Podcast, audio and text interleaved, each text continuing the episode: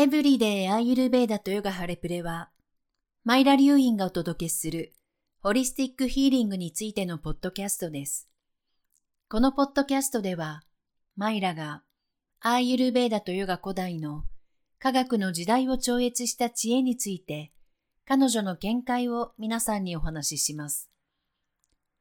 真のヒーラーであるマイラが、魂、心、そして平安、真実、明晰さを見つけることができる内側の神聖な空間へあなたがつながるよう導きます。Hello everyone. This is Myra with Halipuli's Everyday Ayurveda and Yoga podcast. We're focusing on the joyful journey of life this year.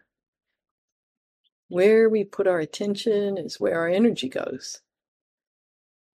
Where's your attention going these days? You could think of it as where my life is going. 皆さん、こんにちは。ハレピレブリデー、アーユルベーダとヨガのポッドキャストのマイラです。今年は、ジョイフルジャーニー、人生の喜びの旅に焦点を当てています。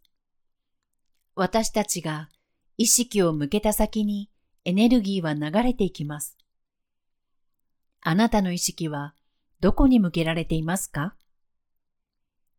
自分の人生がどこに向かっているのかを考えてみてください。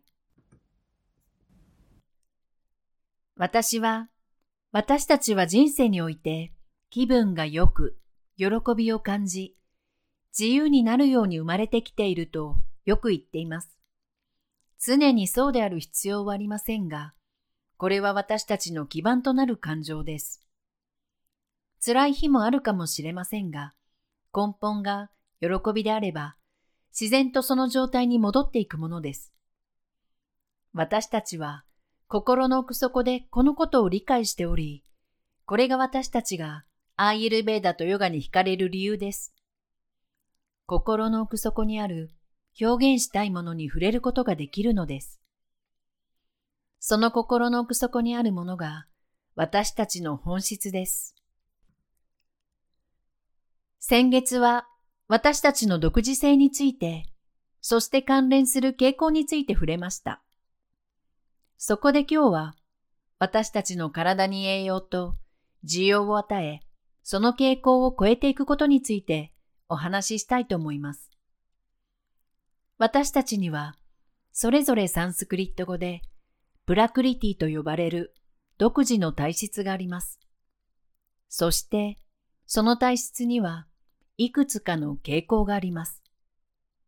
つまり、私たちは日々、自分のビクリティ、バランスの乱れた状態を経験しているのです。食料供給の商業化や近代科学、医学の取り組み方によって食べることは人間らしさに欠けた機械的なただの不可欠な行いとなりました。これは19世紀後半から20世紀にかけての話です。そして私たちの社会がより豊かになるにつれて私たちは食べることを娯楽として見るようになりました。その結果、私たちは体と心、そして自己とのつながりのための真の栄養とは何かを忘れてしまったようです。自分自身とのつながりが希薄になればなるほど、食べ物との関係も希薄になりました。このような変化は、私たちの健康に対する論理的で直線的なアプローチを促しました。そして、食べ物の生化学的な細部にまでこだわる現代人は、さらに事態を混乱させています。直線的なアプローチとは、体の一部分についてしか考えていないことを意味します。つまり、体、心、魂をダイナミックな創造物として捉え、すべてがつながっているという意味で捉えていないということです。私たちは毎日毎晩自分自身を再生しているのです。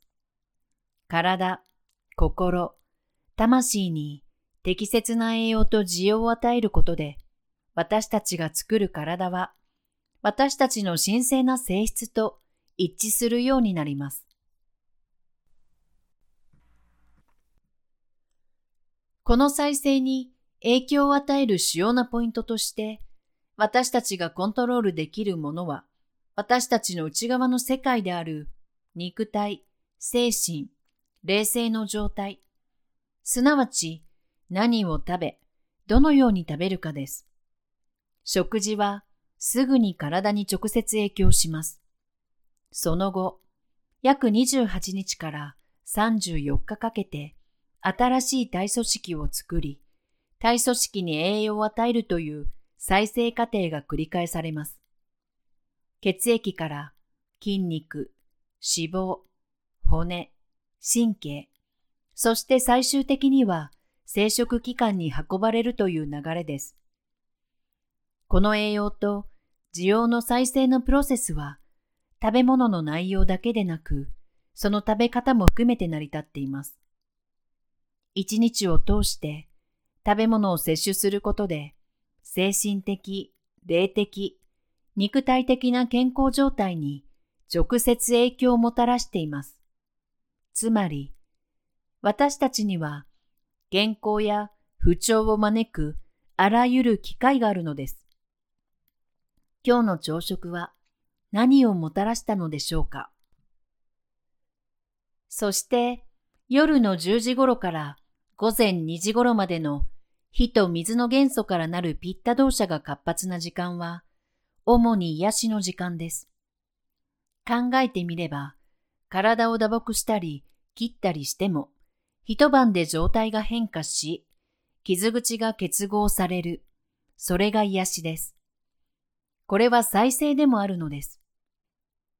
サンスクリット語で睡眠のことをニドラと呼びますが、良質な睡眠を十分にとることで、前日の活動を消化し、手放すことができ、すっきりと目覚めることができます。これは、体、心、魂への栄養補給でもあるのです。昨晩の睡眠はいかがでしたか？食べることに変化を与えると、それが態度であれ、内容であれ、環境であれ、あなたの内側の世界に影響をもたらします。心や体の内側の状態が変化することで、自己の魂とのつながりの感覚も様変わりします。内面をケアする目的でヨガの実践を始めたときに、食事を変化させることで、さらにケアができるようになります。すべてのものはつながっていて、その結果、すべてのものに影響するのです。ヨガの実践を続けることで、より簡単に、より多くの変化を手にすることができるようになります。そして、人生における上昇スパイラルが生まれるのです。大切なことは、このすべてが自分の選んだやり方で人生を最大限に活かして生きることだということです。その道のりの一歩一歩は完璧ではありません。そのことをちょっとだけ考えてみてください。完璧なものなどないのです。私たちは人生の流れに身を委ねて、一歩一歩を精一杯大切に生きるか、それとも抵抗して人生を難しくさせ、もがき苦しむのかどちらかです。最近、葛藤という言葉をよく耳にします。何が起こっているのか認識するのは良いことです。気づきがあるということです。しかし、そこからの次のステップが重要なのです。この完璧ではない世界で、私たちは完璧ではない旅をしているわけです。私たちは皆、誰もが人間として、それぞれ個々の傾向や葛藤があります。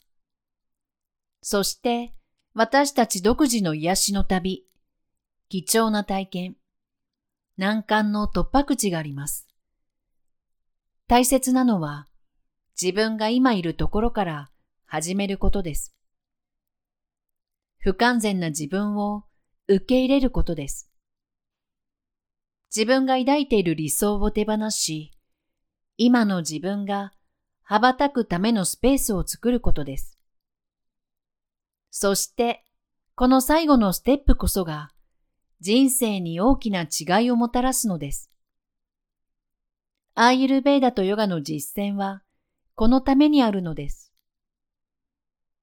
完璧に、完璧ではない人生に足を踏み入れるためです。流れに身を任せ、一歩一歩手放すのです。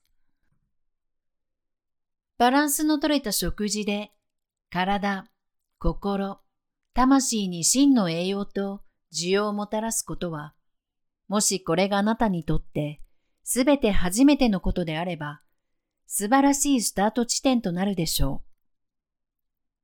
そして、もしあなたがしばらくそれを続けてきたのであれば、その中で意識を調整し、維持することが重要です。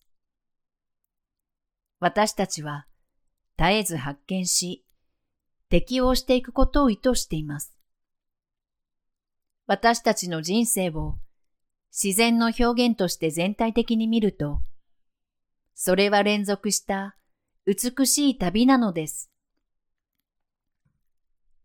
自己意識、目的意識、適応力を持って取り組むことができれば、人生で起きる出来事は楽しく充実したものになるのです。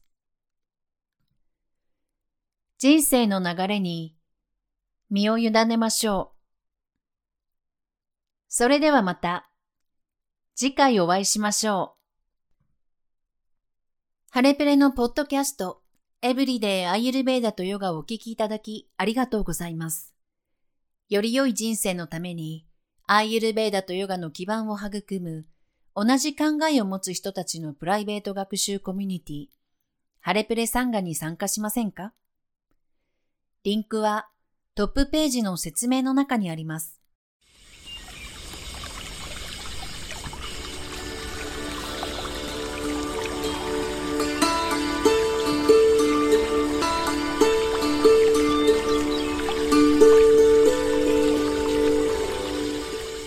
In Ayurveda, we understand that we each have a unique constitution.